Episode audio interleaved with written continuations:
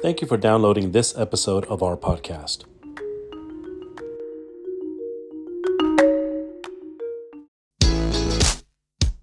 Hi, and welcome to the podcast for Solomon Staircase Masonic Lodge number 357, where we talk about all things related with Freemasonry, including Hermetic teachings, philosophy, reason, spirituality, and much more. We're located in Buena Park, Southern California. Tune in as we continue to update our podcast with informative talks and articles for Masons worldwide and those who would like to inquire within.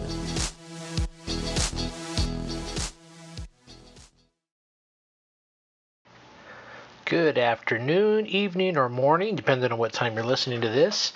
And uh, on this episode, I'm going to share some articles from the October November 2014 California Freemason magazine. And the reason I chose this one this time is because of everything that's going on in the world today. And this episode, this issue, is called The Masonic Model for Peace. So I think we're at a point now where we all need a little peace and harmony and brotherly love in our lives. So let's see what the uh, California Grand Lodge has to say about that. And we'll start here with an article called The Seeds of Tolerance. And this is written by Pierre Yves Beaurepaire and it starts uh, in 18th century Europe and beyond. Freemasonry struggled with conflicting moral and social attitudes towards tolerance. Pre Enlightenment Europe was not a friendly place for those outside the majority. During the 18th century, two out of every three years was marked by war, revealing bloody divides between dueling Christian factions. Tolerance was perceived as a weakness, a failure by men and kings to bring others back to the true faith. But as the Enlightenment dawned over the Western world, so did curiosity about other cultures. A new notion of what it meant to be a citizen of the world gained popularity, along with the idea of a global community. Within the atmosphere of cosmopolitanism, Freemasonry was created. The 18th century went on to be a period in which the virtues of tolerance were learned throughout Europe, both in society at large and in Masonic lodges. It would prove to be a long, difficult learning process punctuated by outbursts of intolerance. A complicated universality, and that's in quotes. The founding text of Freemasonry, the 1723 Constitutions of the Grand Lodge of London, first defined the contours of a genuine universal spirit within the fraternity.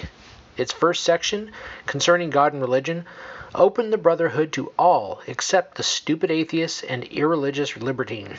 From a practical standpoint, this accommodated the religious plurality of the British Islands, dominated by various forms of Christianity.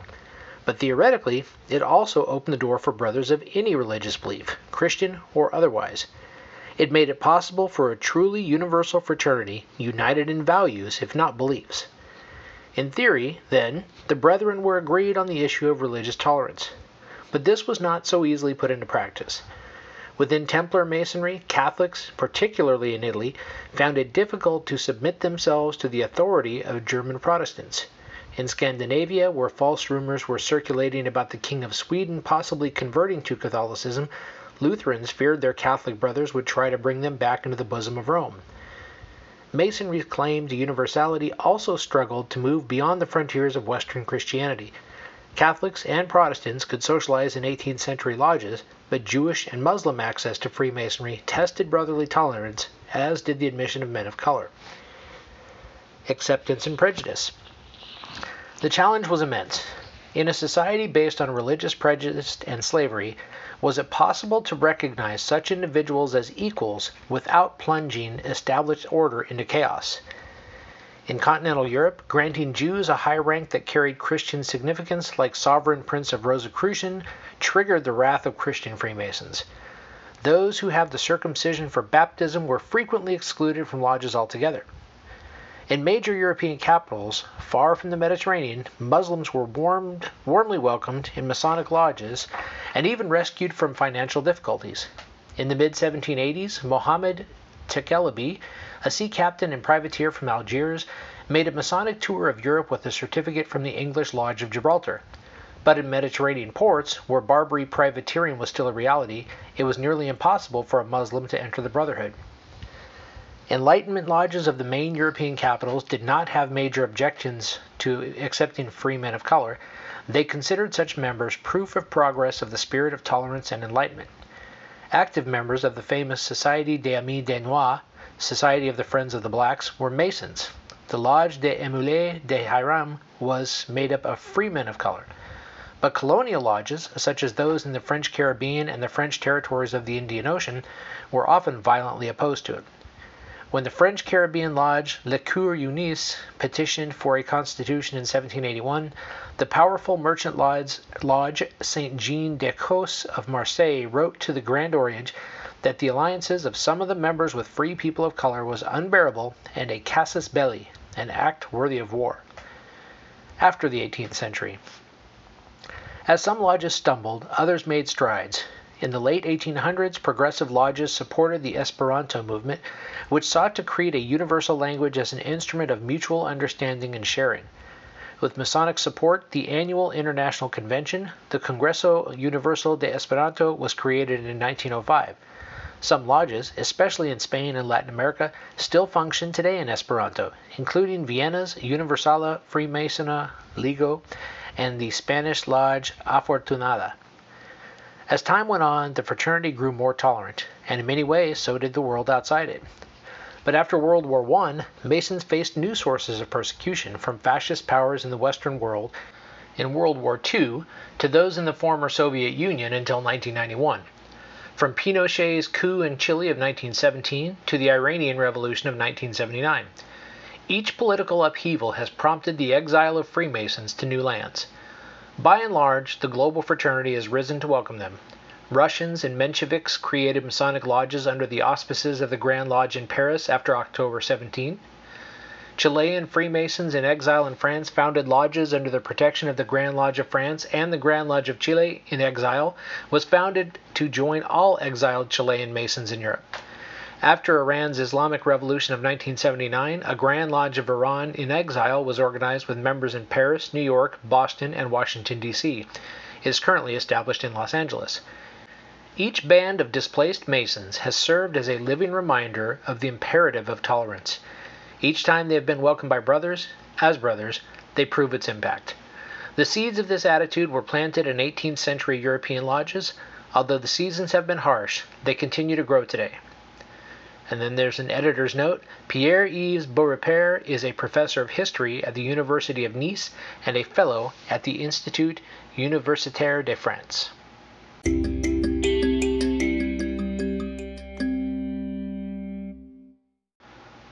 So, our next article is, I guess you would call it the title article of the issue The Masonic Model for Peace by Laura Normand. And uh, a couple things on here. It says Lessons on the Complicated Issue of Religious Tolerance. And then over on this side of the page, it says A curious thing happens when two waves meet. Imagine a pond as a rain shower breaks over it. The first raindrop strikes the water, and a ripple spreads along the surface. A few feet away, another raindrop strikes, and a second ripple appears and grows outward. What happens when the two sets of ripples meet? You might assume they'll collide like billiard balls, scattering in all directions.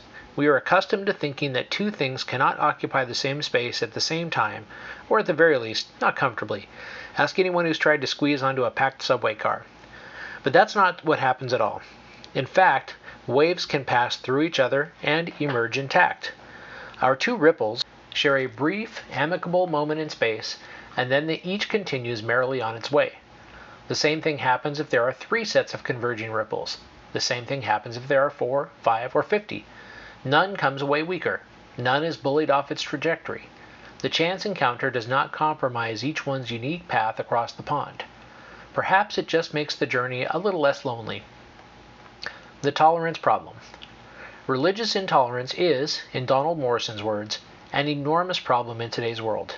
Few in his field would argue Morrison, a professor of philosophy and classical studies at Rice University, directs the Boniuk Institute for the Study and Advancement of Religious Tolerance, founded in 2013.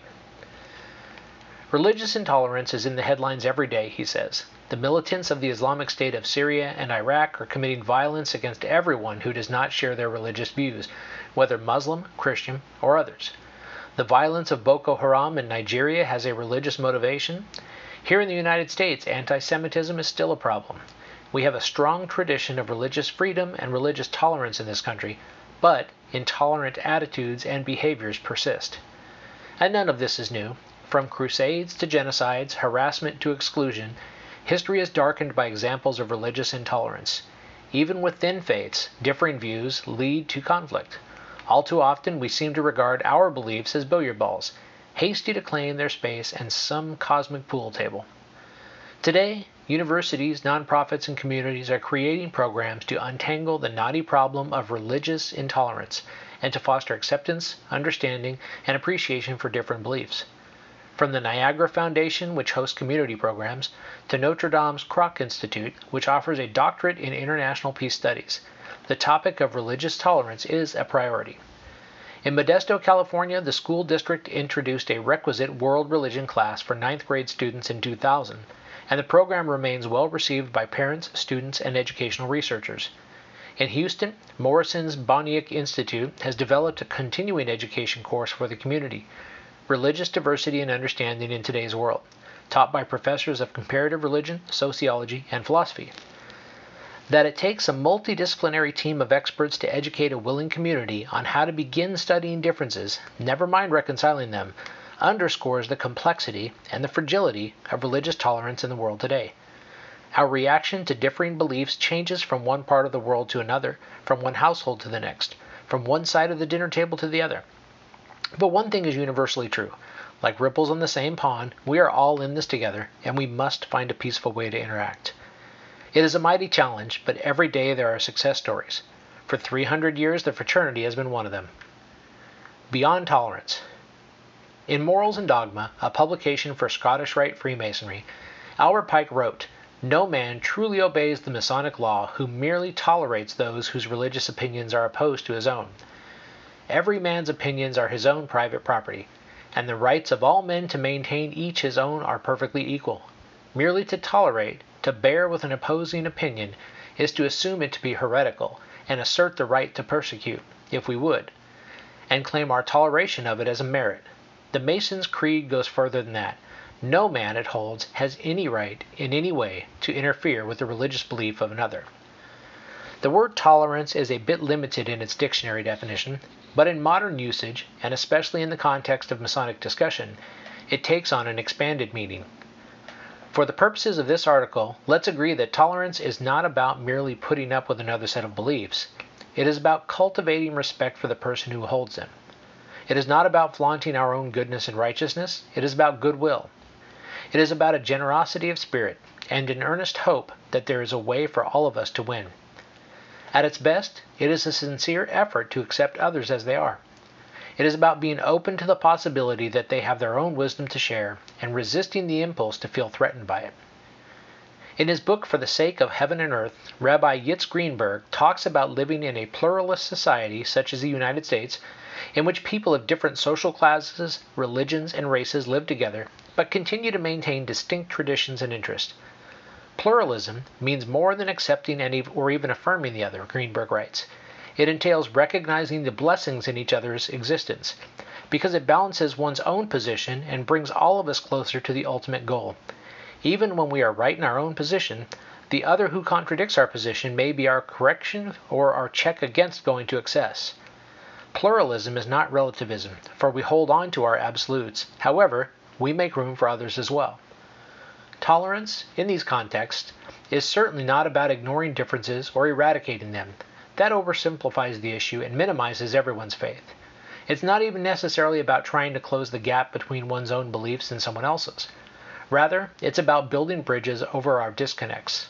A bridge might be a cup of coffee in a conversation, or it might be the Masonic Lodge. For faith, not theology. Freemasonry has been remarkably successful at building these bridges. With few exceptions, it accepts applicants of all faiths, with the sole requirement being that they believe in a supreme being. Globally, there are minor variations on that theme. Many of Masonry's rituals and symbols are rooted in a Christian past, but since its modern origins in 1717, the worldwide fraternity has not promoted one religion over another. Applicants may take their obligations on the holy writings of their choice. Within the lodge, sectarian religious topics are off limits. Masons may not proselytize, They have other work to do. Belief in God is faith. Belief about God is theology. As Freemasons, we are interested in faith only and not in theology, reads a 1952 Statement on Freemasonry and Religion, prepared by the Masonic Information Center of North America. When Freemasonry accepts a Christian, or a Jew, or a Buddhist, or a Mohammedan, it does not accept him as such, but accepts him as a man, worthy to be received into the Masonic fraternity. Of course, the fraternity has not always lived up to its own promises. Freemasonry is shaped by the societies in which it exists, and so the fraternity's spectrum of religious tolerance has varied by geography, by culture, and by the behavior of the individuals who comprise it. Every jurisdiction around the Masonic world has had its challenges, but there has also been consistent long term progress. Here in California in the 19th century, there were lodges in San Francisco with only Jewish members, and even a Jewish Scottish Rite Valley. In the generations since, those divisions have gradually disappeared. In Utah, the Grand Lodge of Utah banned Latter day Saints from joining in 1925, the result of a religious tension within the organization. The ban, which had been supported by numerous American Grand Lodges, was only just rescinded in 1984. And 2008 marked another indicator of progress. Glenn Cook became Utah's first acknowledged Mormon Grand Master in a century. In Utah, applicants disclosed their religious preference during their preliminary investigation. Our fraternity reflects the biases and prejudices of the culture in which it is located. This includes both racial discrimination and religious discrimination, Cook says. The fraternity, to a great extent, has risen above that. We evolve as a people and as a culture.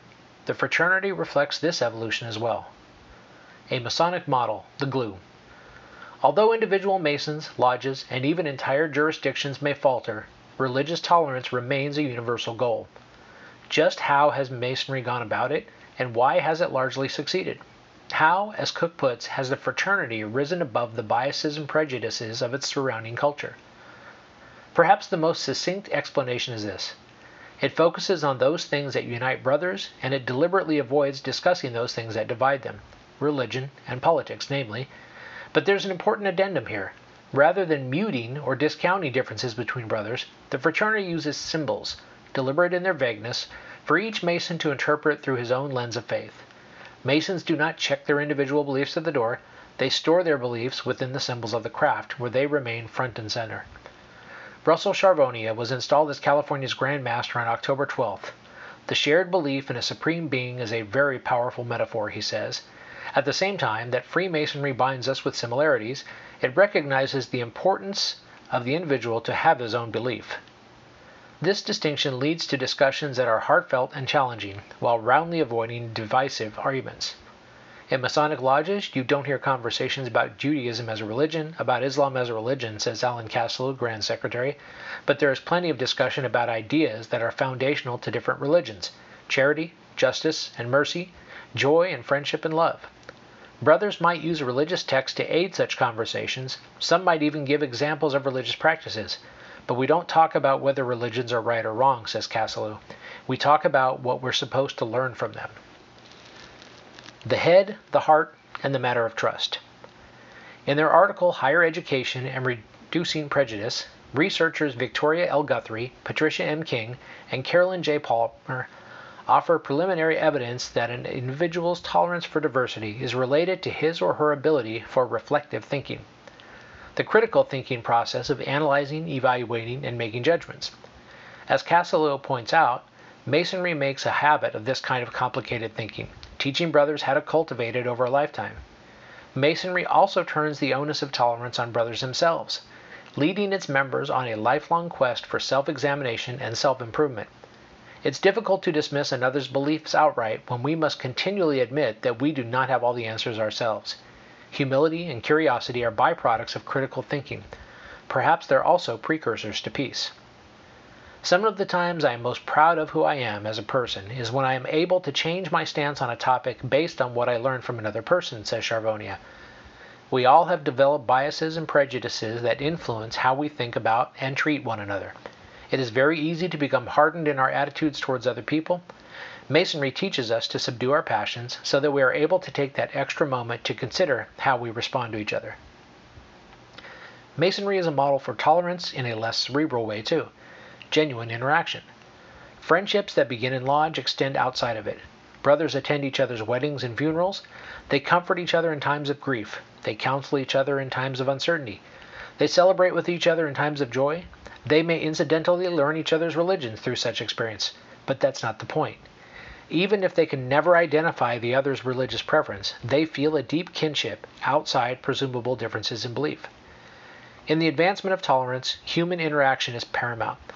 Brian Flanagan is an assistant professor of theology at Marymount University in Arlington, Virginia. He witnesses this phenomenon every day among students in his theological inquiry class. If someone remains entirely unknown to you, it's very easy to fill in that empty space with your own images, positive or negative, which are likely to be wrong, he says. Meeting a person, learning about their very particular story, finding out that they're just as complex as you are, that's what really breaks through any stereotypes of preconceived notions.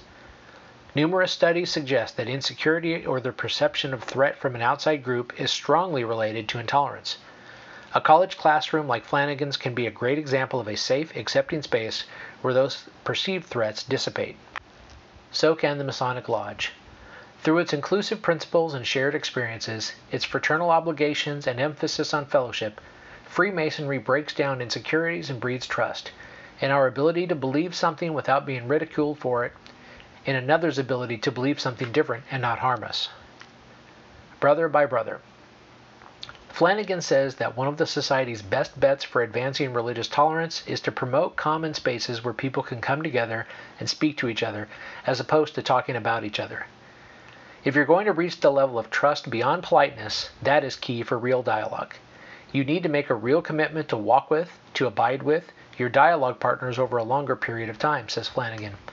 This echoes Charvonia. If we are able to find sacred time inside the lodge to practice decorum and civility and build trust with each other, we can have those more difficult conversations outside the lodge. Charvonia hopes Masons will use the skills they hone in lodge, finding things that unite them, engaging in meaningful conversations, learning to respectfully disagree, to advance religious tolerance outside lodge walls. Currently, the California fraternity is teaming up with the National Civility Center and other U.S. Masonic jurisdictions to create resources for communities and families to build civility and hopefully religious tolerance with it. But, like any great movement, religious tolerance begins with the individual.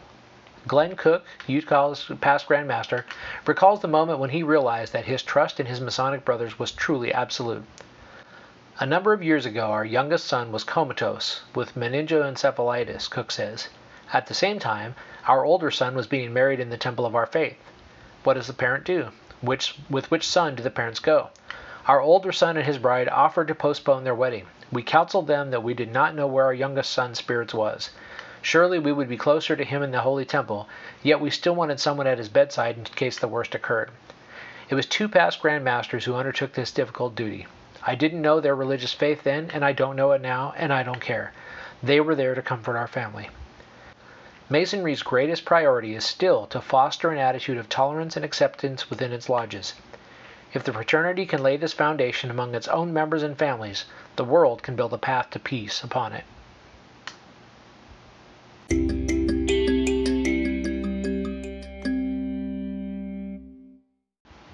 And our final article in this episode is called Light Expanding and is also from the October November 2014 California Freemason magazine and is written by James Lincoln Warren, past master. Pressed by cultural forces, Iranian and Cuban Freemasons still find a way forward. Brothers in the Grand Lodge of Iran in exile show respect for diversity in a simple but moving tradition. In a degree ceremony, rather than a single holy book upon the altar, they stack five, representing the faiths of Zoroastrianism, Judaism, Christianity, Islam, and Baha'i. Even in the United States, where we benefit from the world's longest lived liberal democracy, this is a poignant gesture. In nations where religious freedom is restricted, it is also courageous. It suggests the kind of thinking that sent the Grand Lodge of Iran into exile in the first place. From Iran, Persecution and Tolerance. At the fraternity's height in Iran, there were 43 lodges and more than a thousand Freemasons. But with the Islamic Revolution of 1978, Iran's laws were replaced with strict Islamic rule and Masonry was declared illegal. By some accounts, more than 200 Masons were executed, many more imprisoned, and had their property sequestered. A large number were purged from government offices and universities.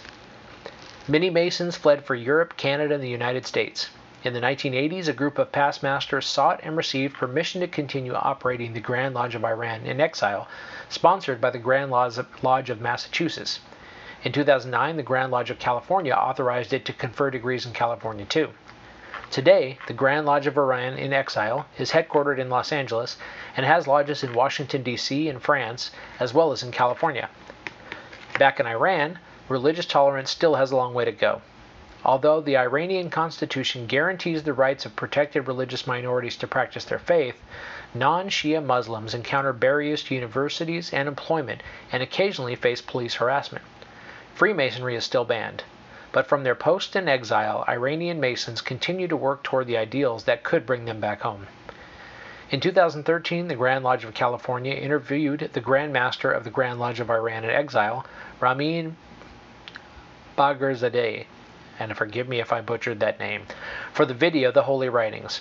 When the candidate enters a lodge for the first time, Bagherzadeh says, All the tools and all the signs that have so much meaning to us are meaningless. The only thing we have in common with him is the belief in God. And as proof, there are the holy books, stacked one upon the other on the lodge altar. In one sense, they are there to guide the master in his teachings and behavior. Bagherzadeh says, so you might expect the book of the master's preference to be displayed first. However, in nearly every instance, the master lays the book of the candidate's faith on top. It is there to greet him, to bind him with his brothers, and to remind him that inside the Masonic Lodge his beliefs are welcome. A complicated coexistence. Of course, Iranian Masons are not the only ones faced with the challenge of upholding Masonic values that may clash with that of their culture. Often throughout history, where totalitarian governments have suppressed religious freedom, they have also suppressed Masonry. But there is at least one surprising exception Cuba. Freemasonry and its message of religious tolerance and acceptance has survived under the communist government of this tiny island nation.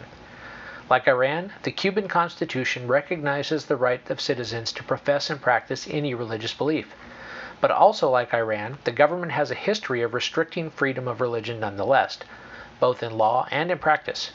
Religious persons encounter employment discrimination in certain fields, such as education. The government denies internet access to many religious groups.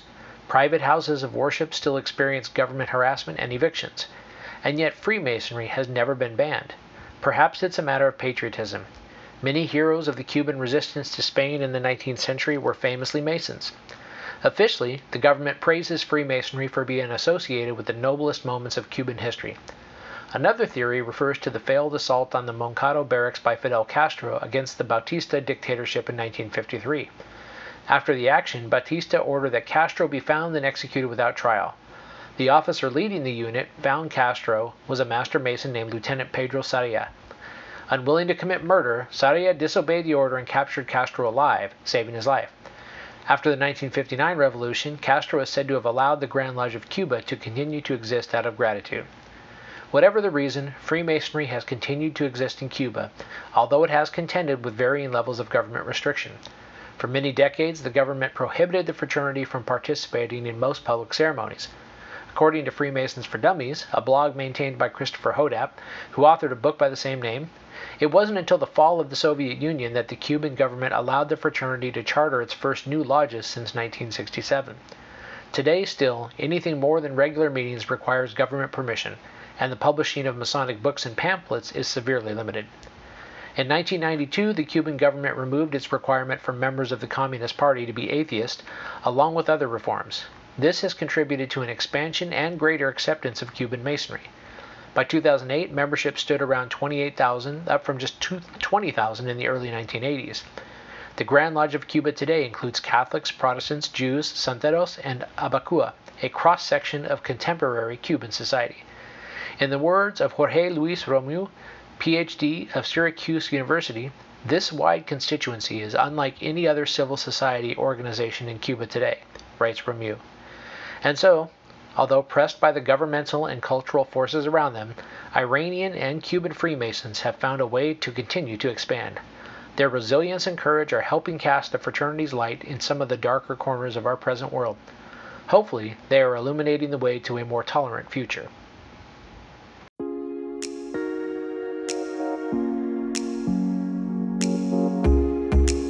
Thank you for listening. If you like what you heard, please subscribe and leave us a comment. We enjoy hearing from our listeners. If you really like what you heard, share this podcast with your friends and lodge members. Visit us online at solomonstaircase.org.